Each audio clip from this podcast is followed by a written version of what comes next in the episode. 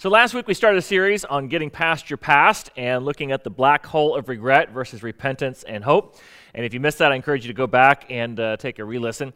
Over the next couple weeks, though, we're going to be looking over our past in terms of three categories there's the, the my bad, the uh, your bad, and it's bad. And typically, when we're looking back over our past, it's there's things that, that come back that we struggle with that fall in one of those three categories. And how we deal with each of those differs based on whether it's something that I've done, something that's been done to me, or just something that just kind of happened. And so we're going to be looking over those three things and those three categories in the next couple weeks. Uh, today, though, we're going to be looking at the first one of which is my bad.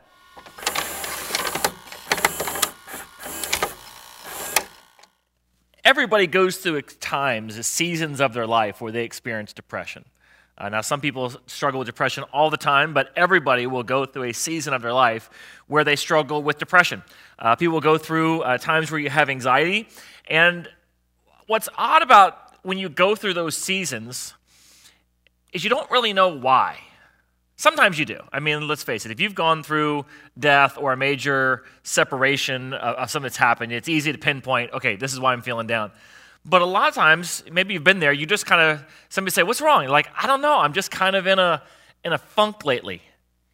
Well, why? I, I don't, I don't know. I, I, don't, I don't know why.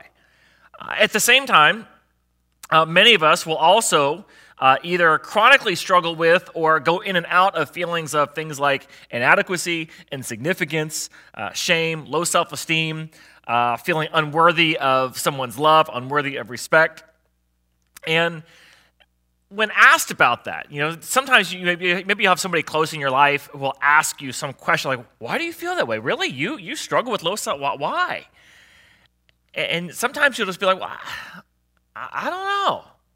I, I don't, I don't, I don't, don't really know. And because we don't really know, what ends up happening, and this is sort of the, the functional reality of life, is we tend to what, what doctors would call treat the symptoms and not the cause. That's where, like, I don't like, like when you're feeling down. What do your friends want to do? They want to cheer you up. Same thing I want to do when I'm feeling down. I, I, want to cheer myself up. And so we'll look to things to cheer ourselves up. We'll look to things to sort of medicate the feeling in a way. And either we turn to a relationship to do that, or we turn to a substance to do that, or a new purchase to do that. I mean, everybody likes a little retail therapy sometimes. That can make you feel good, feel better about yourself. If you don't like the way you look, just go buy something. Maybe you'll feel like you know you look better in that for a season. I don't know. Um, other times, what we do is, you know, maybe if you're, you're dealing when struggling with self worth or inadequacy, sometimes people turn to it. And see, here's the thing some of these things can look really good. Not everything looks like a hurt habit or a hang up that is a hurt habit or a hang up. For sometimes, it's somebody who's chronically always trying to help other people. They can never say no. This is, remember I mentioned that codependency issue? Um, it's, it's in that category sometimes. Because in doing that, you're doing it all so that somebody will tell you what a good person you are and constantly feed into you because you have these issues of low self worth or inadequacy. Or other times, uh, people will dress for attention or do something for attention. Uh, sometimes you've seen a woman who wants the attention of every man, and they are never satisfied with the attention of one man. Nope, every guy's got to look at them everywhere they go uh, by what they do. For some people, it's they got to be the life of the party. They've always got to be the center of attention. And they're, they're not satisfied with a small group of friends. They got to have everybody always looking at them.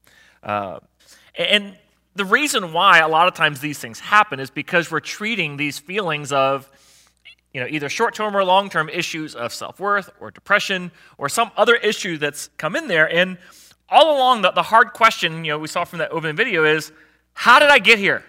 You ever ask that question? Wake up one morning and go, how did I get here? Like, like you, you think back 30 years ago, this was not where I thought I would be right now. Anybody got that t-shirt? Maybe that'll be our next CR shirt. I don't know. I don't know how good of a shirt that would be, but I've done some crafting on that one. Um, but at Celebrate Recovery, Step four of Celebrate Recovery, where you do a searching and fearless moral inventory, what you're doing is you're trying to answer the question of, how did I get here? How did I get here? Uh, and you're not going to know unless you really go looking for those answers. You go sort of and, do it. And that's why our, um, that passage out of Lamentations 3:40 says, "Let us examine our ways and test them, and let us return to the Lord." The context for that, by the way, is uh, Jerusalem has been destroyed. The people are being carried off into captivity. There's been hundreds of years of sin and other kinds of dysfunction going on in the community, and God keeps on saying, "One more time, I'm warning you. One more time, I'm warning you. One more time, I'm warning you." He's been doing that for hundreds of years, and finally, he's like, "That's it. I'm done." And so then everybody has these self-reflecting questions, you know, asking, "How did this happen?" What do you mean, how did this happen? You, you should know how this happened. But then individually, Jeremiah turns to the people and he's like, okay, we understand why collectively as a community this has happened to us. But each of us have to, what part of I contributed to what has happened here? That's why he says, let us each examine our ways and test them. And by the way, this idea of examining our ways and test them is found throughout the whole Bible. Uh, this isn't just something that was done right there during the time of Lamentations. David talks about this over in Psalm 139. He says, Search me, O God, and know my heart. Test me. Let me know if there's what are my anxious thoughts.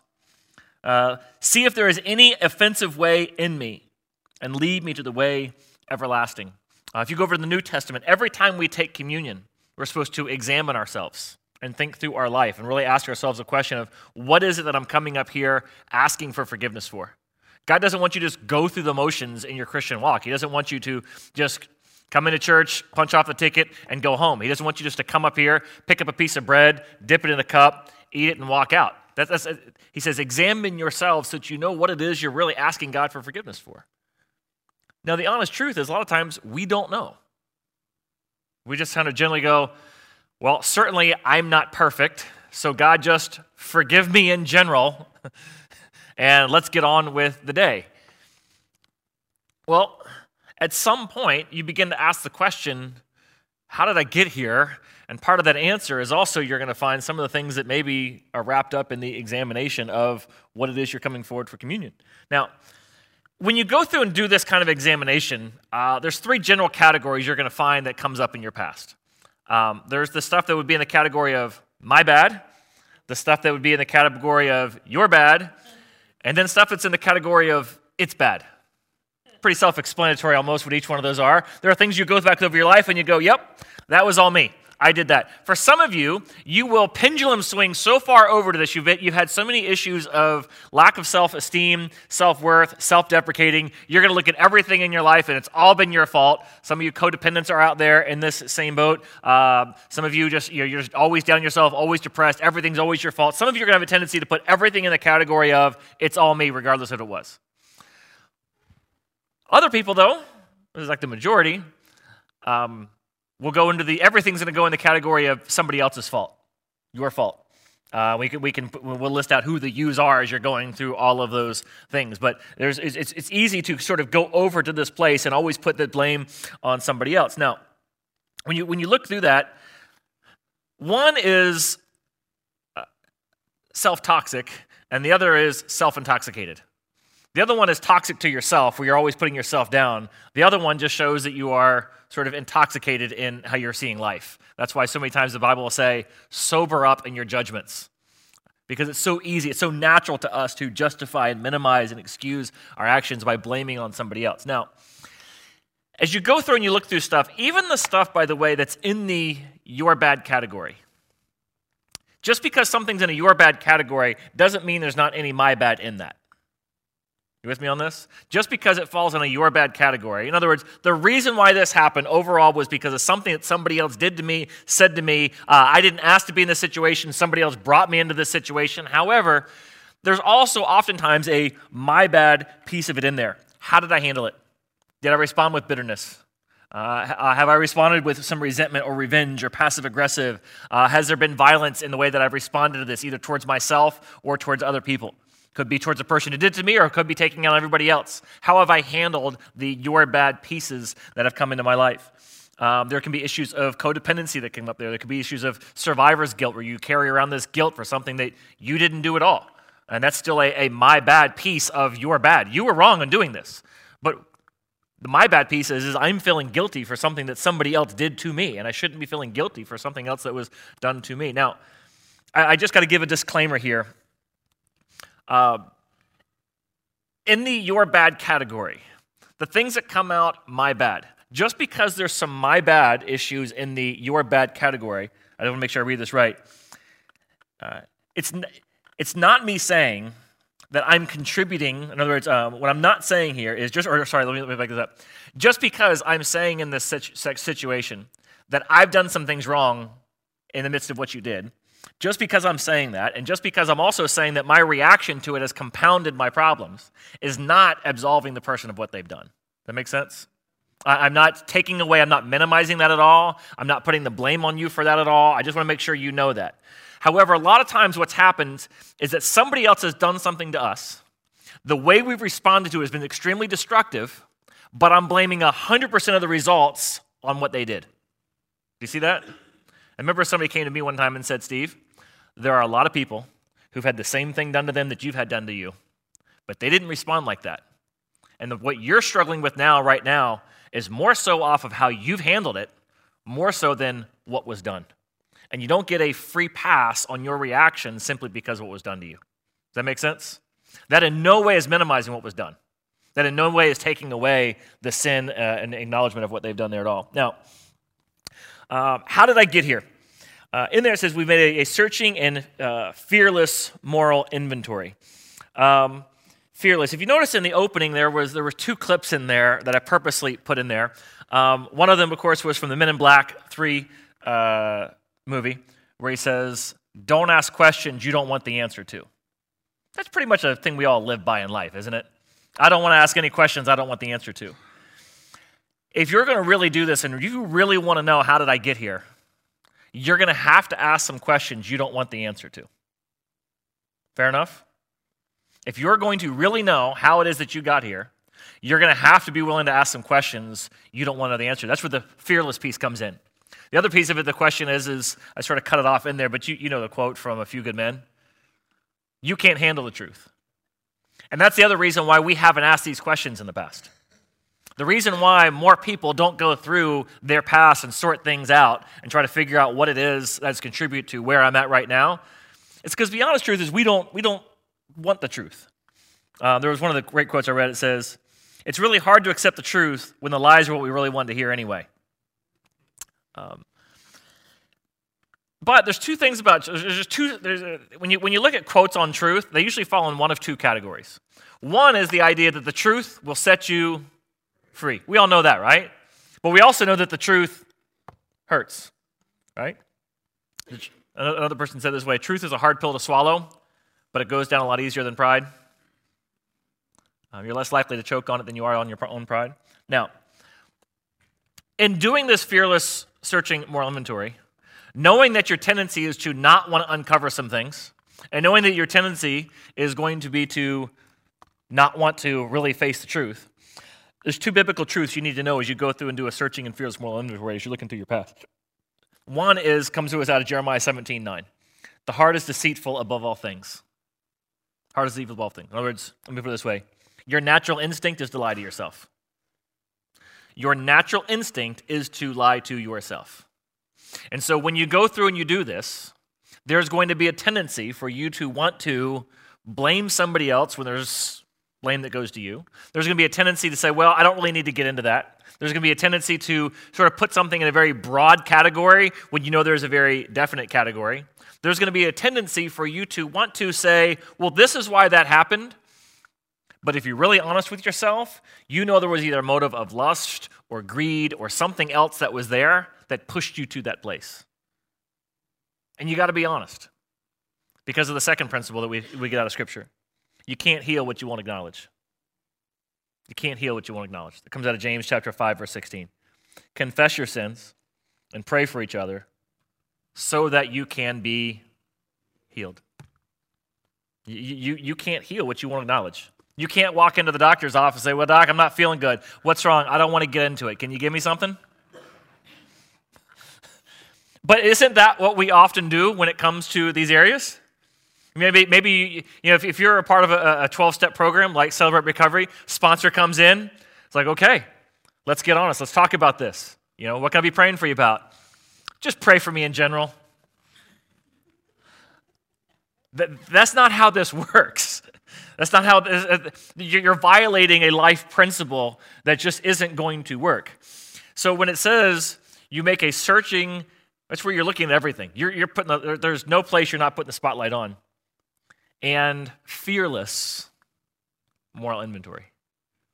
The fearless part is, is the truth is a scary thing.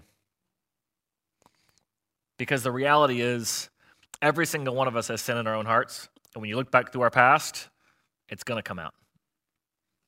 And it's a really tough, tough thing to deal with. Um, second thing about this is uh, write it down. You got to write this down. Uh, if you ever do a step study, you'll be writing it down. Uh, uh, this isn't just something that you do when you're going through a celebrate recovery thing. I think this is good in every area, you know, for anybody who, if you want to know the answer to the question of how did I get here, you need to write this stuff down. Here's why.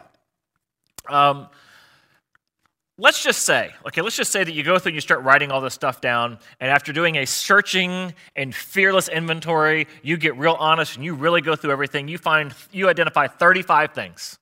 There are 35 issues you know, whether they're in the my bad, the your bad, the it's bad category of my life, there are 35 things that I could look at and say, these 35 things would be the answer to the question of how did I get here? And why do I have these bouts of depression? Why do I have these bouts of anxiety? Why do I go through these issues of self loathing? Why do I have this sense of overwhelming guilt that comes over me? Why does it feel like I'm unlovable? You want to know why all that is? I can point to it's on this list of 35 things. The thing about that is, is once you get those 35 things down, dealing with it becomes, I'm going to use this word, manageable. Now, I don't know how good your brain is, uh, but I always tell whenever somebody's giving me a list and I go to the store, I can keep track of two things. All right? I don't care who's sending me the list. I don't care if it's for the office or for home, kids, anybody. You know, want me to pick up something? You want me to pick up something at Walmart? I can remember two things. Once I get past two, something's going to be get something's, something's going to get forgotten unless I write it down. I just can't manage a list bigger than two. So I know that from my grocery list. Imagine what that's like for the list of the things that answers the question of how did I get here? Okay? The thing is is when there's a list of 35 things and they all get piled up, it feels unmanageable. Or I'll use another word, it's overwhelming. 35 things, when they're listed out, it's 35 things, right? 35 things, when they're not listed out and clearly defined, feels like a million because you can't keep track of it. That's that, that, that same restless sense you have when you're at Walmart and you're walking around, you're going, Oh, I know, I know there's more stuff I need. I know there's more stuff I need. I know there's more stuff I need. And so I do one of two things. I either just leave knowing I'm going to have to come back either later that night or the next day, or I do the dumb thing and I just start buying a bunch of stuff. I then I find out I got 17 spaghetti sauces at home. I got enough, you know, spaghetti noodle. I mean, oh, you know, are you with me on this? Like your pantry has like overstocked of one thing, like you've got all sauce but no noodles, that kind of thing, right? It's not good when your brain is full of all sauce and no noodles. I don't know how that, I don't know what that is, but you know, in recovery, step one has this little phrase in it that our lives have become, what's the word? Um, unmanageable. Unmanageable. Part of the unmanageable is the fact that even once you've figured out there's 35 things, if you don't have those things written down, it's going to still feel very unmanageable because there's just so many things. Now, picture if there were, let's just say there was 35 people that each had a request of you, okay? What would be better for everybody to, sh- let's just do the role, uh, I'll play right now. There's a little more than 35 in here right now. But think of one thing that you would like me to get you from the grocery store, okay? Don't say it all at once. I'm going to count to five, and at some point in the five, tell me what those things are.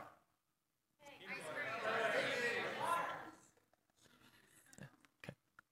Now, if I'd gone through and said, we're going to do this one at a time, and I were to write them down, much different, right? Your brain feels like that, though, as these things are coming in, right? There was that issue when I was a child. There was an issue when I was in high school. Oh, but then there was that thing last week. But then my husband's upset about this. But then my kids had this issue. And they just keep on coming in at you. However, once you go through and you see there's 35 things, 35? Yeah, there's a lot of things there. But now you put down this list. And what's going to happen as you look down at this list? There's going to be a couple of those things. Usually the very first, like two or three things that you wrote down.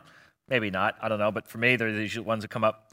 There's going to be a handful of those 35 things that are major issues. It's a major issue. It, it, very well may be the reason why you started coming to church. Maybe it's the reason why your marriage is in difficulty. Maybe the very reason why you started coming to some place like Celebrate Recovery or want to join a small group. You know what those things are. Um, those are probably when you first start thinking about, well, how did I get here? You know that's going to be on the list. You don't really want to deal with all the ins and outs and whys on it. But as you look at that 35, only some of those 35 are going to be in this category of things that are major life issues that's going to take your full effort to deal with. When I say full effort, I'm talking about it's going to be hard work. It's going to be some prayer. It's going to be accountability people come alongside of you. It's going to require some new behaviors. It's going to require changes you don't want to make. There's going to be some financial costs associated with it. Uh, Jesus even says some, some things like you may need to take off a limb, cut out an eye. Cut off an eye? Cut off a limb? Try to cut one of these things off of one of your kids. How many of y'all think they would rather give, you up, give up their pinky finger than lose this thing? Okay, so I think we, we get the picture. But for some, let's face it, this is something that has to go, right? So there's going to be some things on that list, not all of them. There's going to be some things on that list, on that 35, that are some major issues, right? If all 30, if, if all 35 were that, that might be overwhelming. But you're going to find that not all 35 fall in that category, but some of them do. There's other things on that list, though, uh, which are going to be some things that you put in the category of it's going to force me to have a conversation I've been avoiding. Maybe that's part of the making amends. Maybe it's the part of clearing the air. Maybe it's the discussion of the your bad and the my bad discussion. There's going to be some things on there that are going to force a discussion um, that's long overdue. And the thing about that is, is once you have that, it might be something you get to cross off your list. Do you know how fun that is? When you've had this weight coming over you for all these years on the something that hadn't been said, or maybe something you haven't confessed, and you've always wondered, you know, are they still going to love me if they knew this about me? Are they still going to love me if they knew this about me? And one of the reasons why you feel unlovable is because you know there's this thing about you, you're not sure if somebody's going to love you or not. Then finally, you get to the point where you say, okay, we need to have this conversation. Here's something I did. This is who I truly am. And then when the person is either going to accept you or they're going to reject you at that point right? Whichever way they go, though, it's no longer something that's going to be haunting you and hounding you day in and day out and coming up when you don't even know why it is you feel bad. Sometimes the reason why is because you question whether or not the people who love you really love you because they don't really know you. But it's really fun. You get to actually, maybe at some point, you'll be able to cross some of these things off the list because you'll actually be able to deal with them. Some of them you'll be able to deal with pretty quickly. Some of them just take a conversation. I will never forget being in the hospital with somebody who had a couple of these on their list, and they were um, they had a terminal illness. And one of the things we talked about was was making a list like this. And I said, you know, you know, she, she, she was going to have about a year before this took her life. And so she said, how do I prepare myself to die? What a question, huh? One of those things I said, you know, before you are ready to walk into heaven, uh, I want you to be able to walk into heaven having nothing that you haven't confessed to God and having nothing you haven't confessed to somebody else you need to get right with. Because for the first time in your life, let's ask this question for honestly really, what do you have to lose? And it spun the whole situation over. And I'll never forget coming back like a week later and the joy I saw on her face. And I'm thinking to myself, you've got terminal illness. Why are you all giddy? And she said, because I'm free. I'm free. Um, so some of these things will be major. Some of these things will be just something that needs a conversation. Uh, some of these things are going to be just things that you just have to have a conversation with God about. Um, and you just need to sit down with God and have some conversation with Him. Uh, God, I've been holding on to this too long. Uh, God, I've been frustrated with you about this. I felt like you, you've betrayed me on this. I felt like you know I, I, can't trust you on these things, and these are an issue I've had. I'm giving this over to you, God. Help me trust you with this. Uh, I, I, have faith in you, but help me in my unbelief and where I struggle with my faith. Maybe other things where you just say, God, I need you to forgive me for this. This was a sin between you know me and you and you alone. Um, and I don't, I don't want this out there anymore. And so just be something that you confess straight up to God. There'll be other things on there um, that's just a reality you have to embrace. You know, whether it's a my bad or a your bad, the fact of the matter is now it's bad, but it's something I can't change. What's done is done, and I have to accept it. This is my reality. I can't fight it anymore. I just have to acknowledge, I just have to accept it. Um, you know, I, I can gripe about it, I can complain about it, but it's not going to change my reality. So maybe I need to handle this a different way and find a different way to deal with this reality because the reality is not going away. Fighting it's not going to help anymore. Uh, and so as you go through this list, what you're going to find is what in your mind unorganized feels like a million things, written down now is a list of things. And then as you look through that list, you'll begin to see that the stuff that's going to really take a concerted effort oftentimes is anywhere from, you know, 1 to 10 things or so. And that's a manageable list. And you can start to really work on that. And then you can look at this and say, okay, which one either can I get the most success with first, or which one is it that I really need to put my efforts towards? You, you can go through and begin to organize this list. Now, in that, as you're working through, you might say, okay, well, how do I figure out what I'm going to be putting down on this list? I'm going to give you four categories tonight uh, to get you started off. Uh, the first is you know, dealing with your relationships with others. Uh, one of these categories is my relationship with others. Now, keep in mind on this, there's some my bad in here, there's some your bad in here, and there's also could just be some it's bad. Uh, th- th- that applies to all these things. Uh, when you look at the relationship you have with others, um, who's hurt me? Who have I hurt? Who's the my bad and the your bad on this? In the category of hurt, um, is there issues of bitterness that I'm dealing with? Who do I have bitterness towards? There somebody who I feel like they're bitter towards me? Um, have I taken revenge on somebody?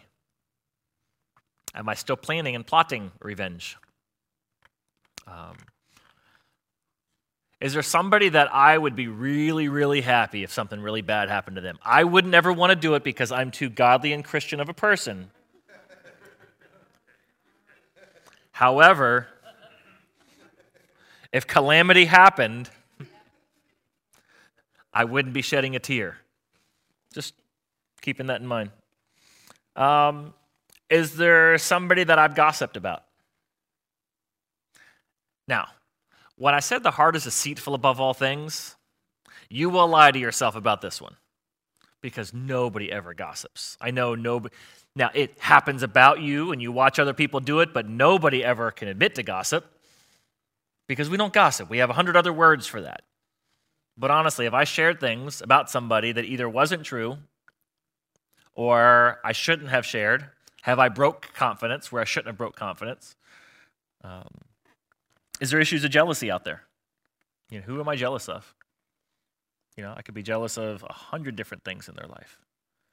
Um, another category: uh, priorities. What's important to you? Uh, I'll start with a couple of the easy ones, and I'll get to the one that's always kind of a pet thing for me. Um, you know, talk about what's your priorities. You know, everybody has a list of what they want their priorities to be, but then there's also another list of what your priorities actually are. And so you can start by saying, here's what I want them to be, here's what I think they are. And if you want to do a fearless inventory, ask the people closest to you in your life, what are my priorities? You can even give them the categories. You know, here, here's what I here, here's give in no particular order. How would you list out how I actually spend my life? What do you actually feel like my priorities are? Because some of you, you know, may feel like as if you're putting family number one in your life, but your family feels like as if they come in about a distant fifth. You know, where, where do they put their priorities down? Uh, what is your schedule, your time, and your money say your priorities are? You know, just you, that's an easy one. The, the forensic accounting is an easier one. Where are you spending the most of your money?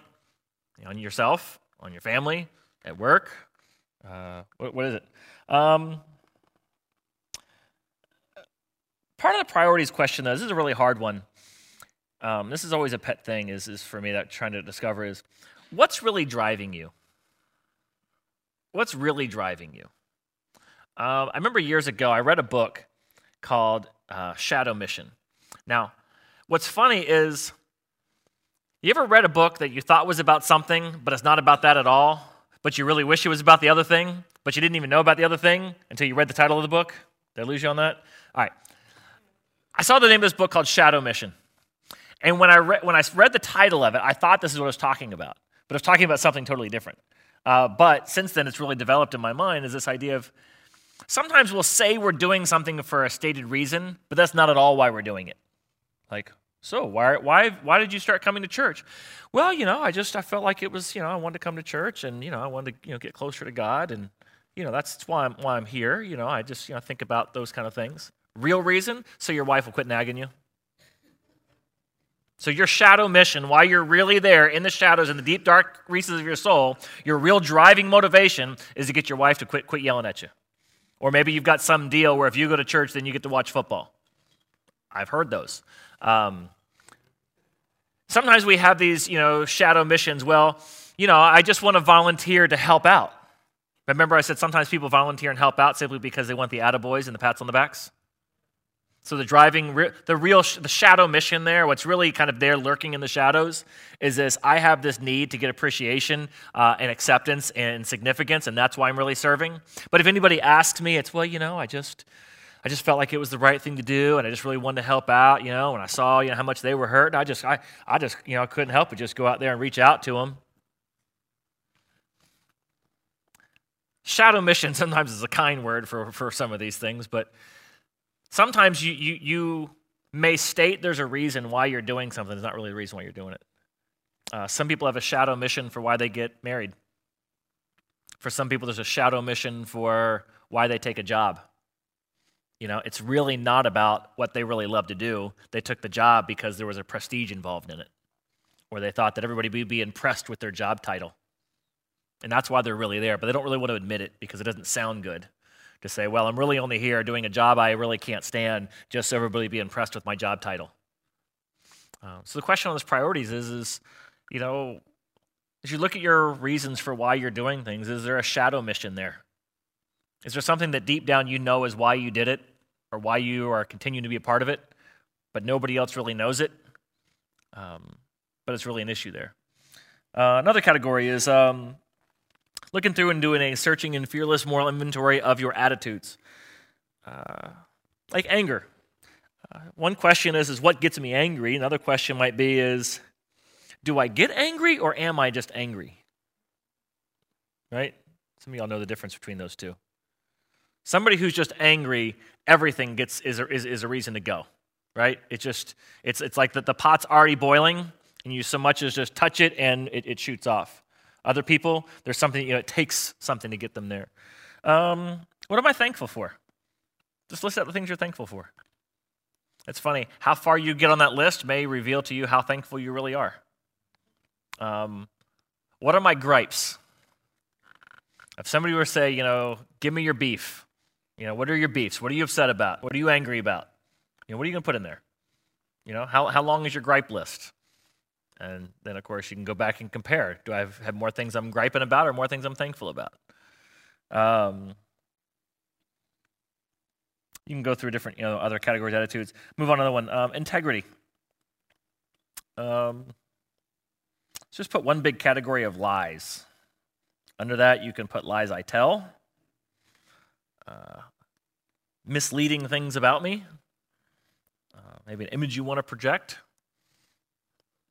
I don't know what your communications are. Just think through your communications. You know, what about your communications is it authentic? Um, how is it that people see you versus how you really are? How much of that do you contribute towards? Like, do I want people to see me this certain way, and that's why they see me this certain way? Um, where do you draw the line of line between acceptable lies and unacceptable lies? I know you're in church going. Did our pastor say that? I didn't say there are. I'm just asking you where you draw the line. Um, um,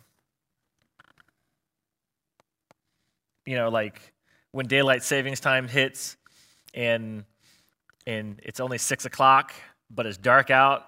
So you're like, oh, kids, it's bedtime. It's already eight.